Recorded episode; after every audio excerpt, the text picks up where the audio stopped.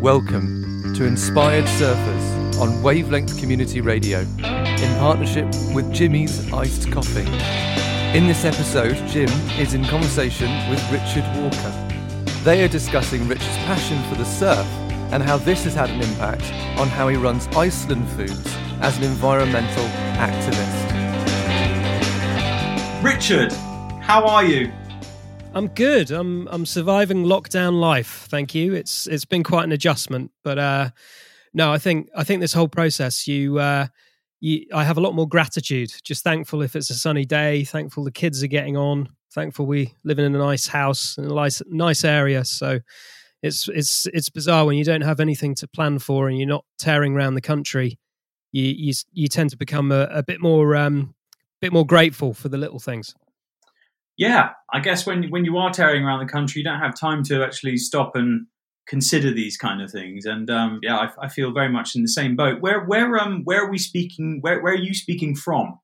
So we live in rural Cheshire, in South Cheshire, so surrounded by kind of hills and countryside, which is great. Um, you know, there's there's plenty of opportunities to still spend time outdoors and exercise.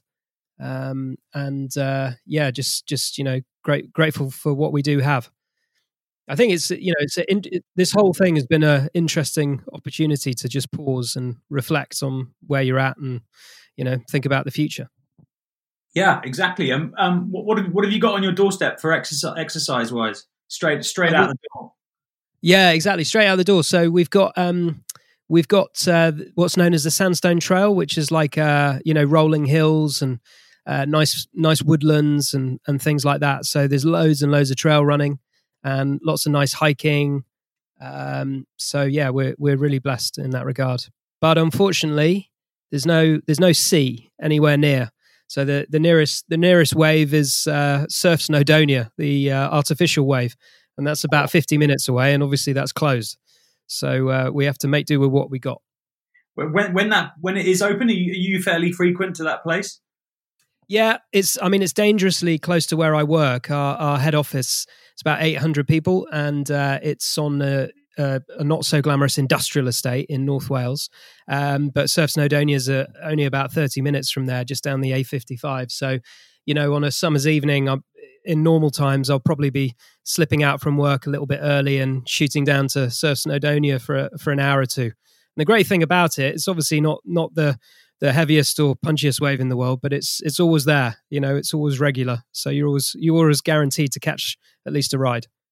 That's super fun. Um, so and you're so a little bit more about your HQ. You are um, MD of you know a, a fairly large company, um, which is Iceland. Yeah, which is a business that was set up by my mum, who thought of the name, and my dad uh, 50 years ago this November. So, from one small little shop in Oswestry in 1970.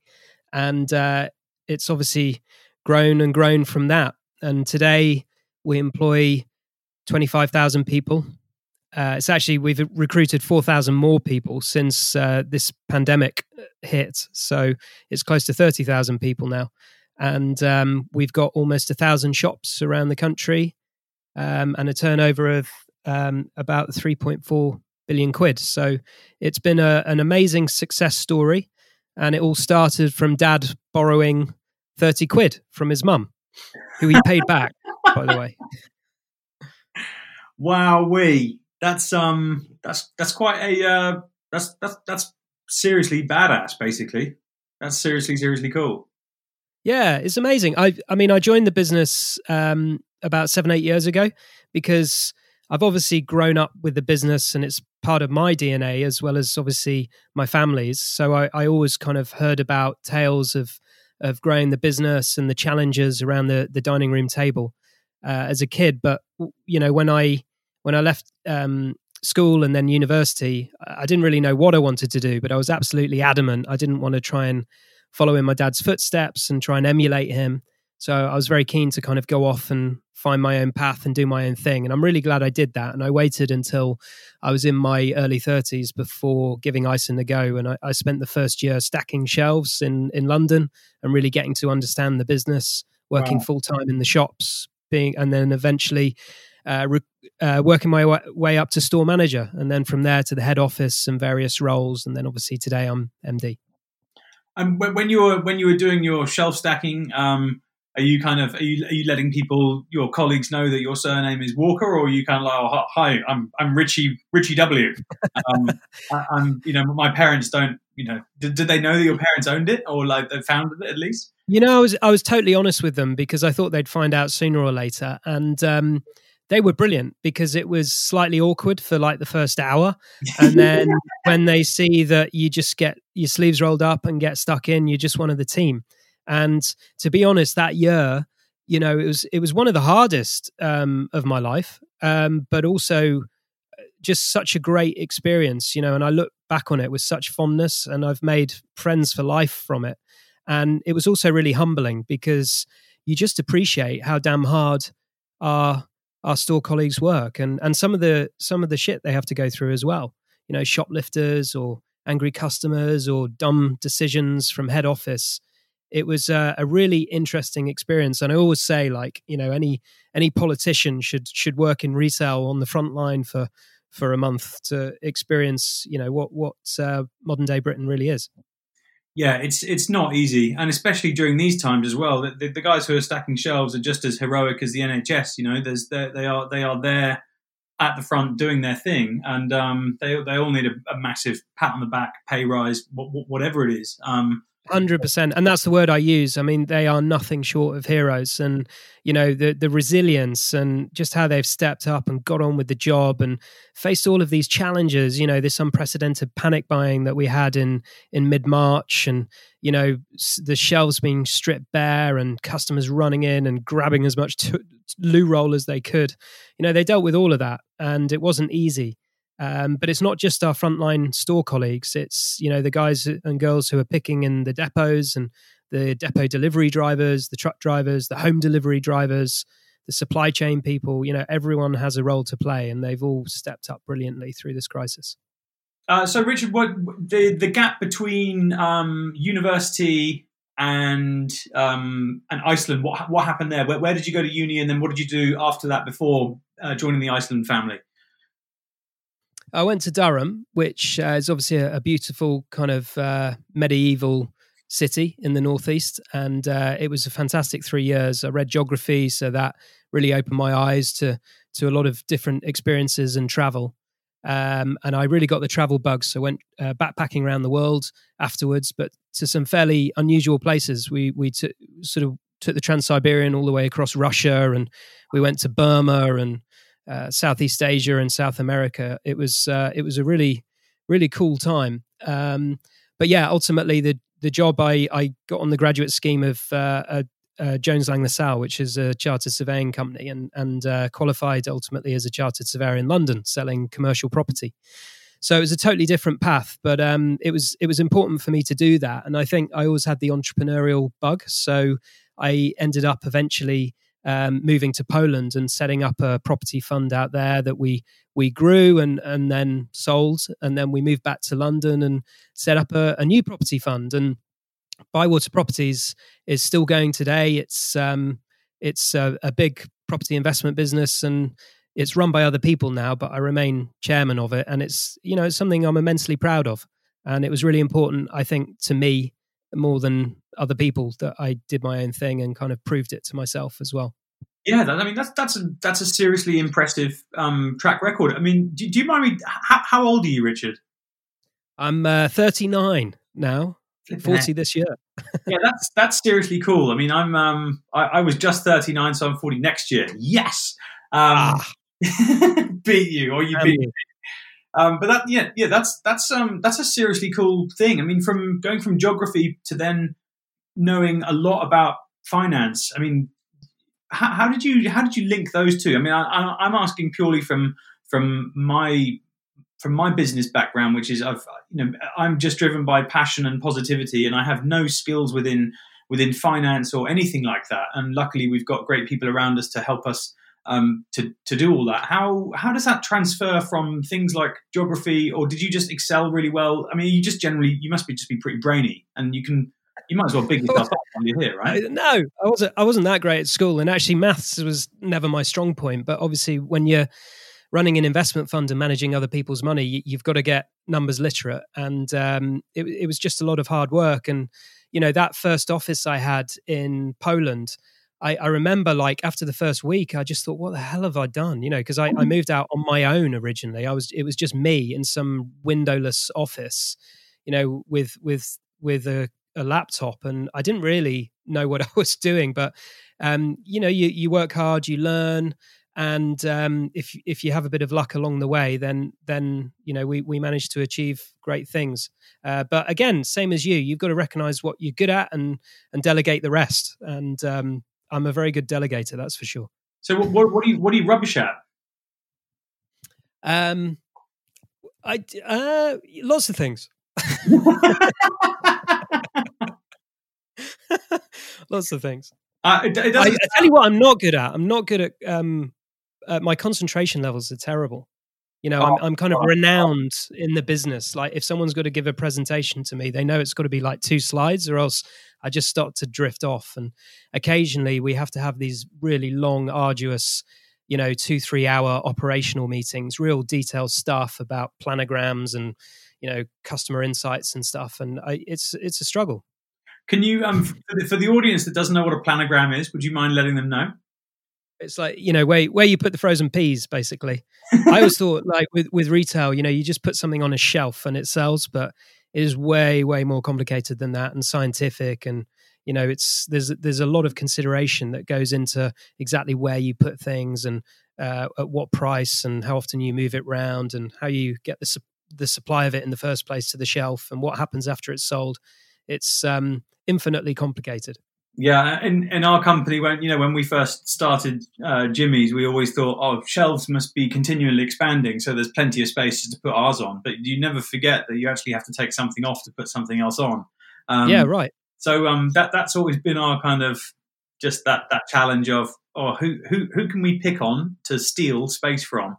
Um, and we've managed to do it a, a little bit, not not hugely, but enough to make us really happy and proud of what we're doing. So that's cool.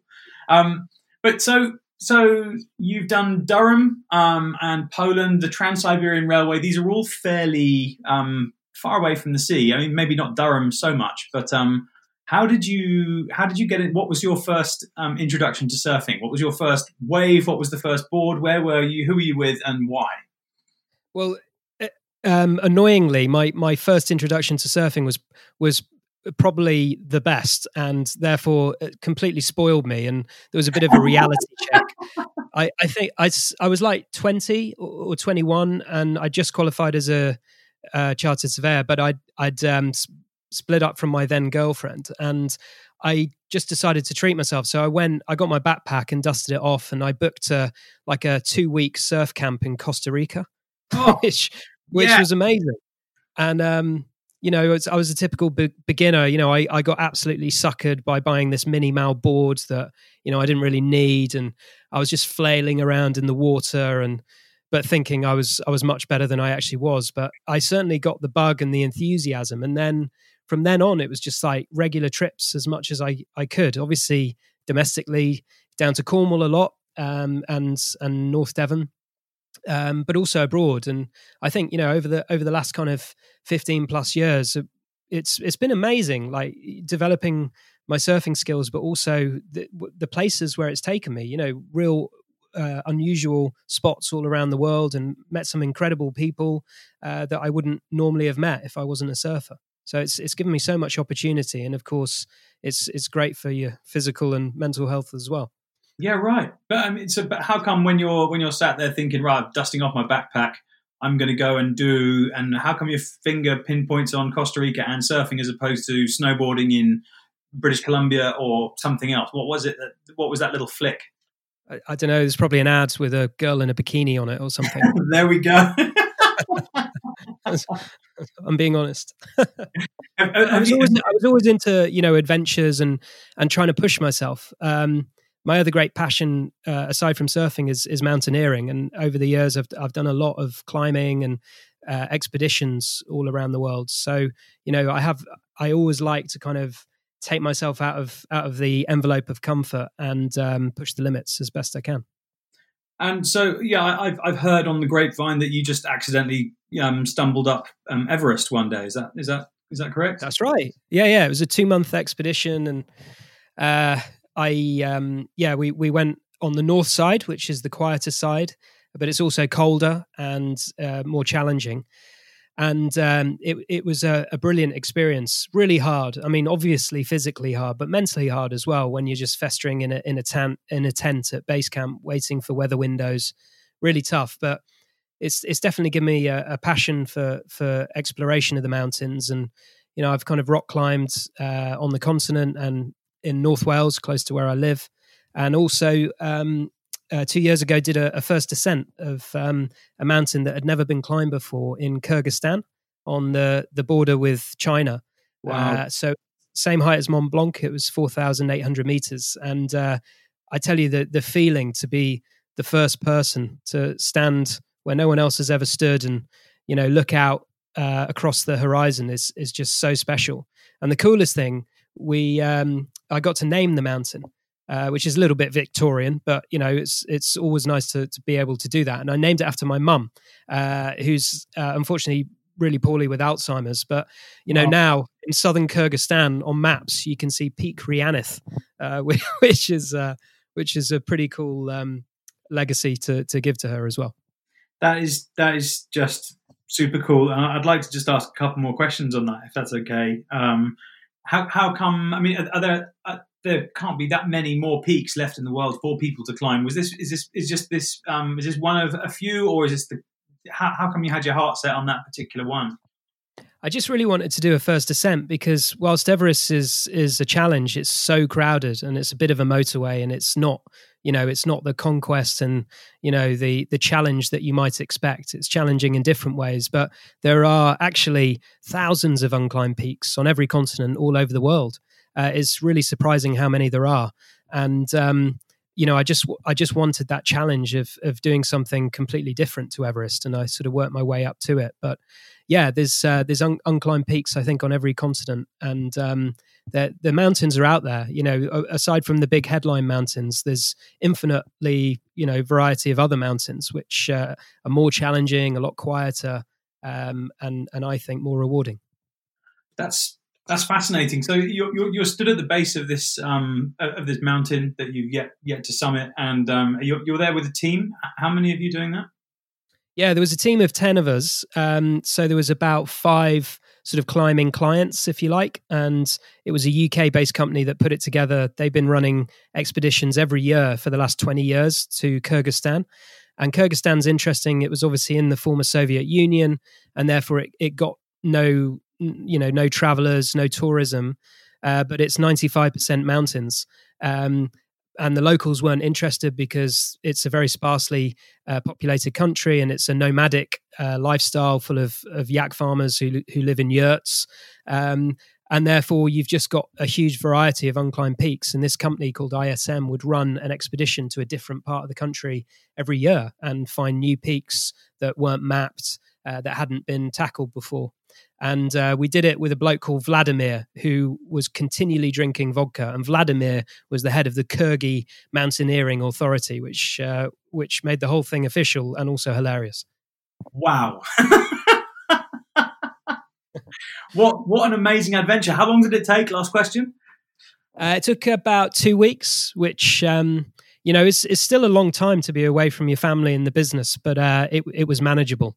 And uh, I think also my liver needed a rest after two weeks because um, after coming down from every mountain, uh, Vladimir would be very keen to to give a toast to vodka, and and his his phrase I'll never forget it was um, for drinking, not for health. And then you'd have to knock back a load of vodka with Vladimir.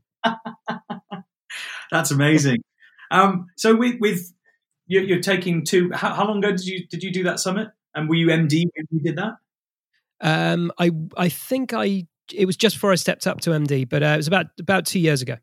Okay, well that's amazing. And then because I, I, try and obviously we don't get a great deal of time off um, to do stuff, but I mean, I mean I had five weeks off at Christmas time because um, I, I, like getting out of the UK for Christmas because I I don't like being bombarded with messaging. Um, It's amazing when you go to other places like um, we were in Byron for a little while and Nicaragua a couple of Christmases ago and just had no had nothing. It was just very much like, oh Merry Christmas on one on that one random day and everything else is just completely normal. It was it was such a nice refreshing refreshing thing to do. Um, so how how does it work? I mean, you're you're being MD of Iceland. How do you you got to be quite picky and choosy as to how much time you can take off and then to what you do in that time to um, benefit yourself and obviously your family and stuff. How does that work and how do you juggle it all?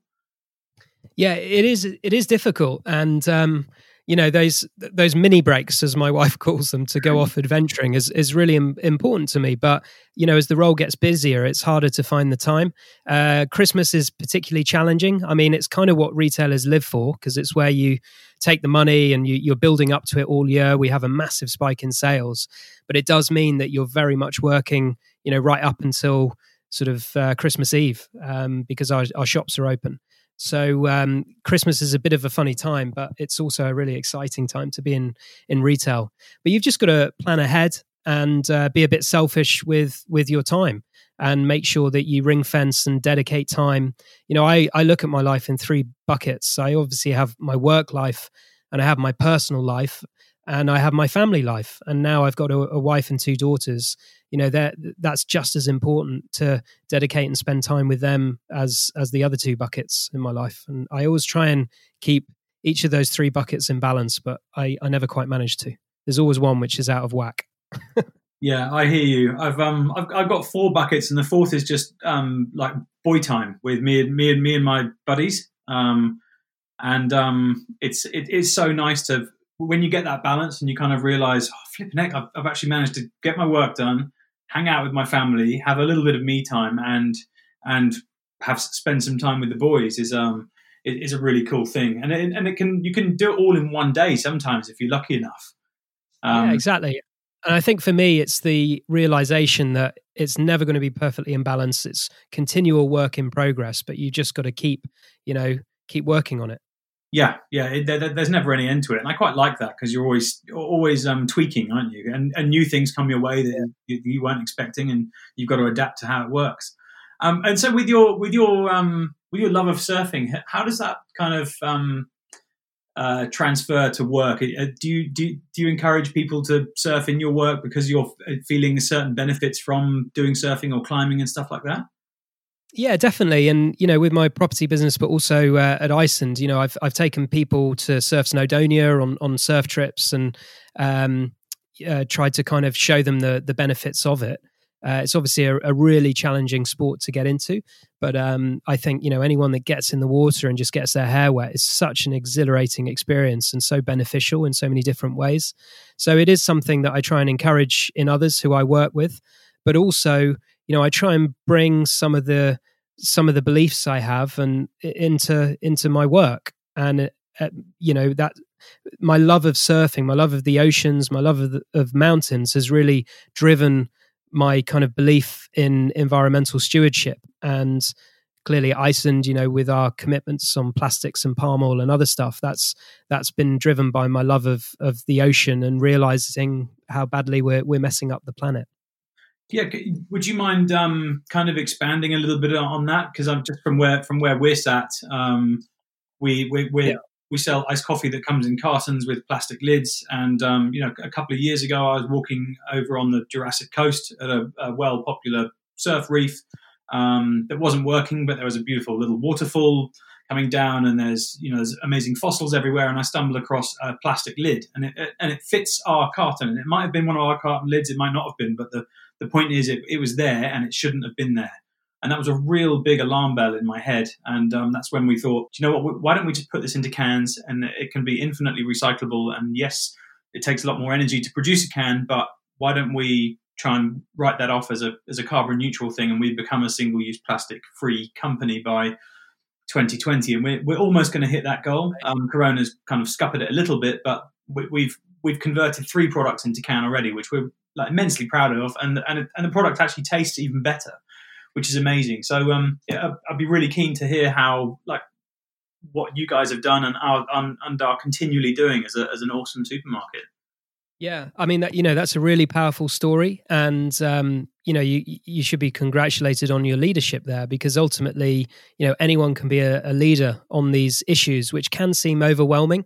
You know what can i do to to stop the scourge of plastic and you know to stop the rainforest being cut down? But you know you don't have to run a business. You can be a consumer. It's about the buying choices you make the philosophy you have and you know how you can lead by example with with all of that. So I, you know that's really admirable. And um you know likewise for me I, I've seen firsthand as a surfer the scourge of plastic in in the oceans and on the beaches all over the world where I've surfed. And you know, I don't want for my kids uh, a future where the tide lines are. Uh, are just littered with with plastic and, and microplastics and nurdles and you know all of these problems that we see on beaches. It's it's unacceptable. And I guess for me, I had that penny drop realization that actually, as a retailer, I'm a leading cause of that problem. So I've got to do everything I can to try and raise awareness and and pivot the company away from plastic. Because the supermarket industry uh, uses uh, a million tons of of uh, you know non-recyclable disposable plastic every single year, and that invariably ends up either in landfill or in the ocean um, even if it is recycled. You know, it can't be recycled indefinitely.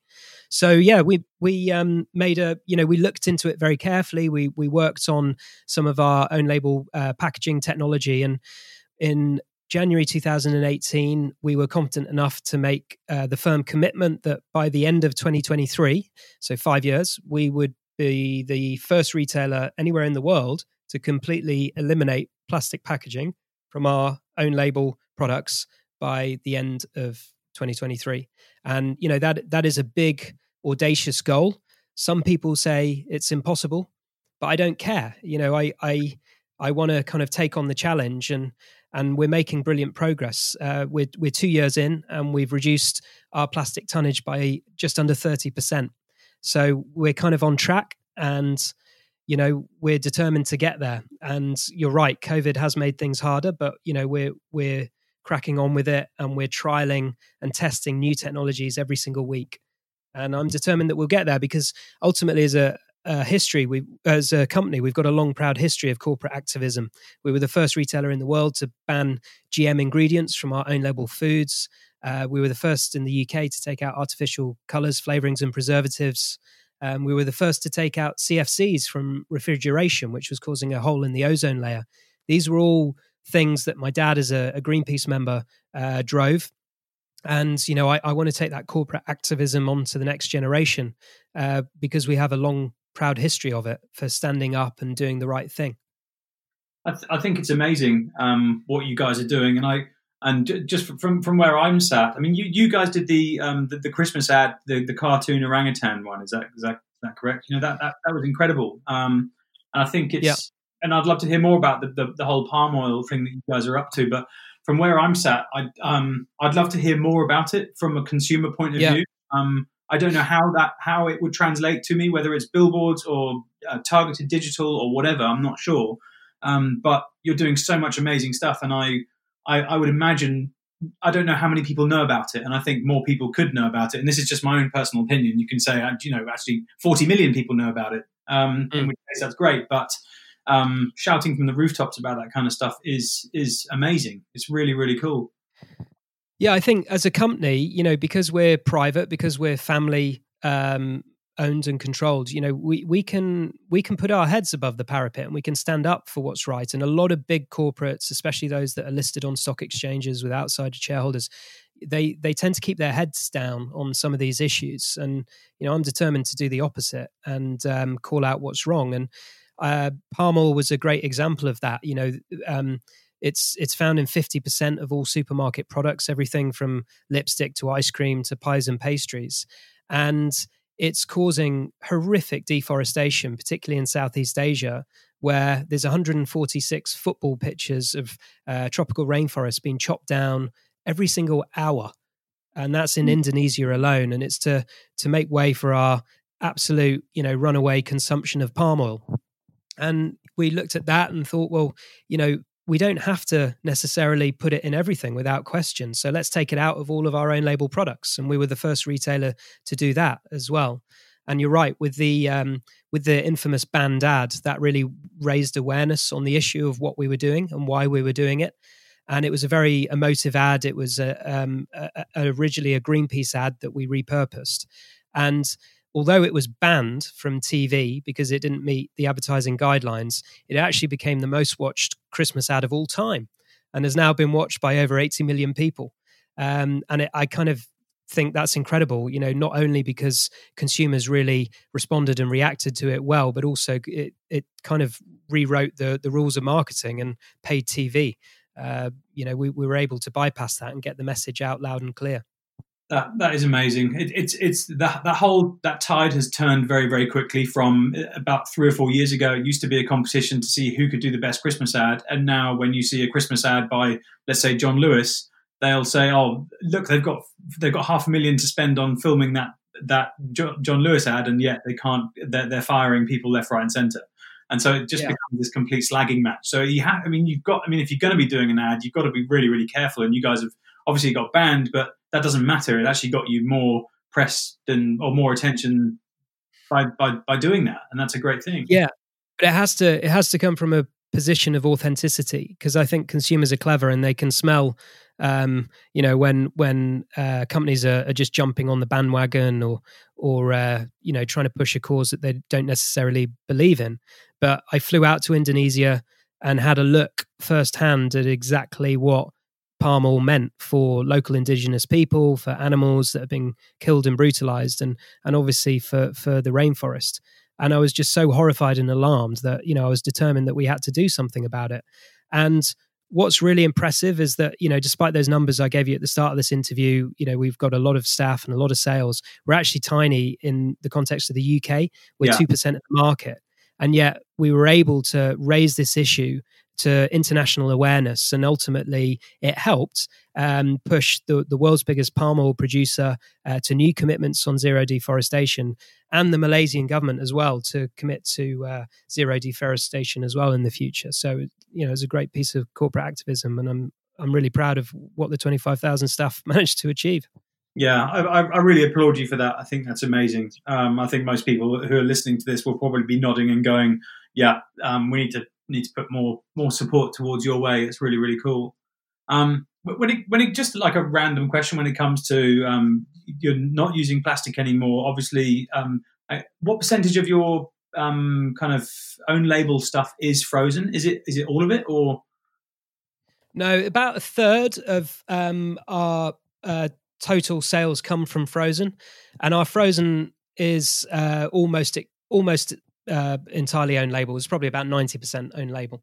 And then, so um, how do um, you? Because if I if I didn't do plastic, I'm going to think of cardboard, and then putting that in a freezer, it might get soggy. Like that. That's a that's a that, that's a, a huge issue you guys have got to get over. Yeah, definitely, and also the integrity of those supply chains as well. So I don't want to get out of plastic and just shift the problem to something else and therefore it's really important it's incumbent on me to make sure that that we're not doing that and um, I've I've taken a lot of time and effort uh, to, to, you know to visit packaging suppliers to look at the technology. I went to the forests of Finland uh, not so long ago uh, to look at this new carton board packaging that's being produced. And um, I think we wouldn't have been having this conversation 10 years ago, but now the technology is there. You know, they're doing amazing things. Most of our solutions are coming from trees. And so long as they're sustainably sourced, which means for every tree chopped down, they plant another four you know that's a reforestation program, then I'm I'm comfortable with the environmental trade off. And uh, we're we're finding all new technologies that means that we can start to use paper and board packaging in in in our frozen packaging that that uh, doesn't affect the the taste or the performance of of the product. And and does that is that all through the Forestry Stewardship Council? Is that through those guys? Yeah, yeah, yeah FSC certified, which is what what we're insisting on. Yeah. Um, but there isn't you know there is no perfect alternative. I'm the first to say that. And whatever we do as as humans we're going to leave a footprint but it's just trying to leave as small a footprint as possible. Yeah that, that's amazing. Um, you, you, mentioned about your, your, your old man being um, uh, is he did you say ambassador for greenpeace or he's he's on? No he's he's been a long-term member um, okay. as have i. So um, you know and it's nice now to have picked that up. And and now i'm on uh, the ocean advisory board for for Greenpeace. So it's really really cool to kind of get more involved in their work and understand how they do it. Uh, and they're a fantastic organization because they you know they're a bit like Iceland in, in a lot of ways. They're they're mavericks, they're outsiders. They punch above their weight, and ultimately they they get results. Yeah, that's very cool. And and and and kind of in a similar parallel vein, you've got um, the Surfers Against Sewage, of which you're you're a trustee of. Is that is that correct? Yeah, yeah, I'm a trustee there. I've been been a trustee for a, a year or two, and and that was really born out of my friendship with uh, the CEO Hugo, who uh, is a really inspiring guy and and uh, is a real um, advocate for the ocean and for environmentalism. So it's a it's a brilliant organisation to be part of. Um, they, have been through their troubles, you know, year, years ago, but Hugo's really kind of picked it up and and dri- drived it forward. And uh, you know, now it's a it's a nationally recognised charity that's growing really well and and doing amazing things. Yeah, that's really cool. And and how um what what kind of you you're just bringing your own experience to the table when they're having board meetings and stuff? Is that how that would work? Yeah, yeah, exactly. I mean, there's, you know, I think any uh, charity trustee board needs to have um, varied skills on there. So, you know, obviously I can look at it from a business perspective and a consumer perspective, uh, but I also try and look at it from a surfing perspective as well. Uh, but there's a there's a brilliant group of, of people there, and they all add value in different ways. That's amazing. Um, now, going jumping back into um, into surfing. Um, What's can you uh, tell me a little bit about your quiver? What have you got, and what's your what's your favourite board? Yeah, well, that that mini mal I, I was stung for in Costa. That's um, that's now that's now up on the wall as a bit of an artwork. So I'm pleased to say I've I've moved on from that. I've progressed. Um, I've tended to just go shorter and stubbier, like over over the years with my quiver. So now, um, you know, I'm I'm surfing. I've got a nice uh, five seven Al Merrick, and I've I've got a five four JS, um, which is actually it's you know it's quite flat and wide. It's good for those UK summer waves.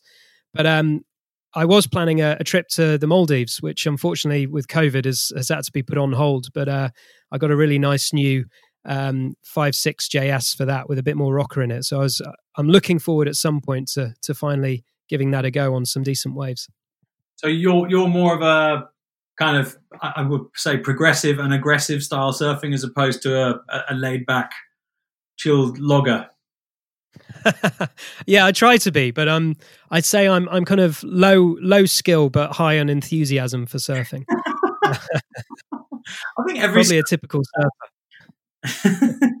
and if, if you uh, if you could have if we're going to do a desert island discs but desert island waves and you've actually only got four, um, where where are they going to be and why? Oh, that is so good. I'm not sure I'll get all four, but um, I really so f- first up would be Soup Bowls in Barbados, which uh, is a pretty kind of can be quite a scary wave. It's a bit land of the lost with these huge boulders on the on the beach, and the water can be quite kind of dark and murky. Um, but it's a really exhilarating uh, wave to ride. Um, so that would definitely be on the list. I'd probably have to put Constantine Bay down there as well in yeah. uh, in North Cornwall, which is an absolute swell magnet, and on its day can be pretty epic. And it's and then beautiful part. Sorry, go on. as well. That I mean, even uh, so, when yeah. the tides come out and you've got those rock pools that you can just flail around in, is um on a on a baking hot day, you can't you can't really beat it. And then there's that little shop at the end of the road where they just sell the most amazing little little bits to get your get your energy back. Yeah, exactly. Which which is uh, well deserved after a good session. Yeah, right. Where else would I choose? I went to uh, Senegal, and that was a real adventurous kind of surf trip. But we stayed on Ngor Island and surfed the left there, which I think was featured in Endless Summer too. So I think you know anything that kind of can provide a bit of adventure and take you places that you you wouldn't normally go. And maybe as a fourth, I'd have to choose one of those North Malé waves that I've never ridden, but you know I'm determined to get that surf trip done. Uh, and despite COVID, if not this year, hopefully next year. So th- those those are your those are your top three ridden waves. What about um what about your the, the unridden that you need to go and search and are desperate to go and ride? Yeah, I think this this uh, Maldives trip, especially with lockdown, you know, it's um it's in my dreams at the moment. It's not something we can manage to to get done in 2020, but hopefully in 2021. And uh, you know, the plan was to to get a boat and uh, to take a week cruising around some of the classic uh, spots around uh, the North Malé atolls. So you know, chickens and and um, uh, is it Cokes? I can't remember them all now, but you know, ones ones like that. Basically, I'm I'm super keen to try a nice, snappy, intermediate uh, reef break that's super easy to to uh, paddle into. And okay. a week of that is just what I'm just what I need at the moment. would you would you go on the would you go with the family on that, or would you go with surf buddies? Or how does that work? I think so. Um, I think for the for that one, probably surf buddies, because you know my wife knows that if we go out there, she'll she'll end up sitting on the beach by herself for most of it if I want to go off surfing. So um, I'm 40 this year, and and that was that was a an agreement we had, a nice compromise that she uh, she's amazing. She let me she let me go off, and I got a pass to do that one. So hopefully it'll happen at some point.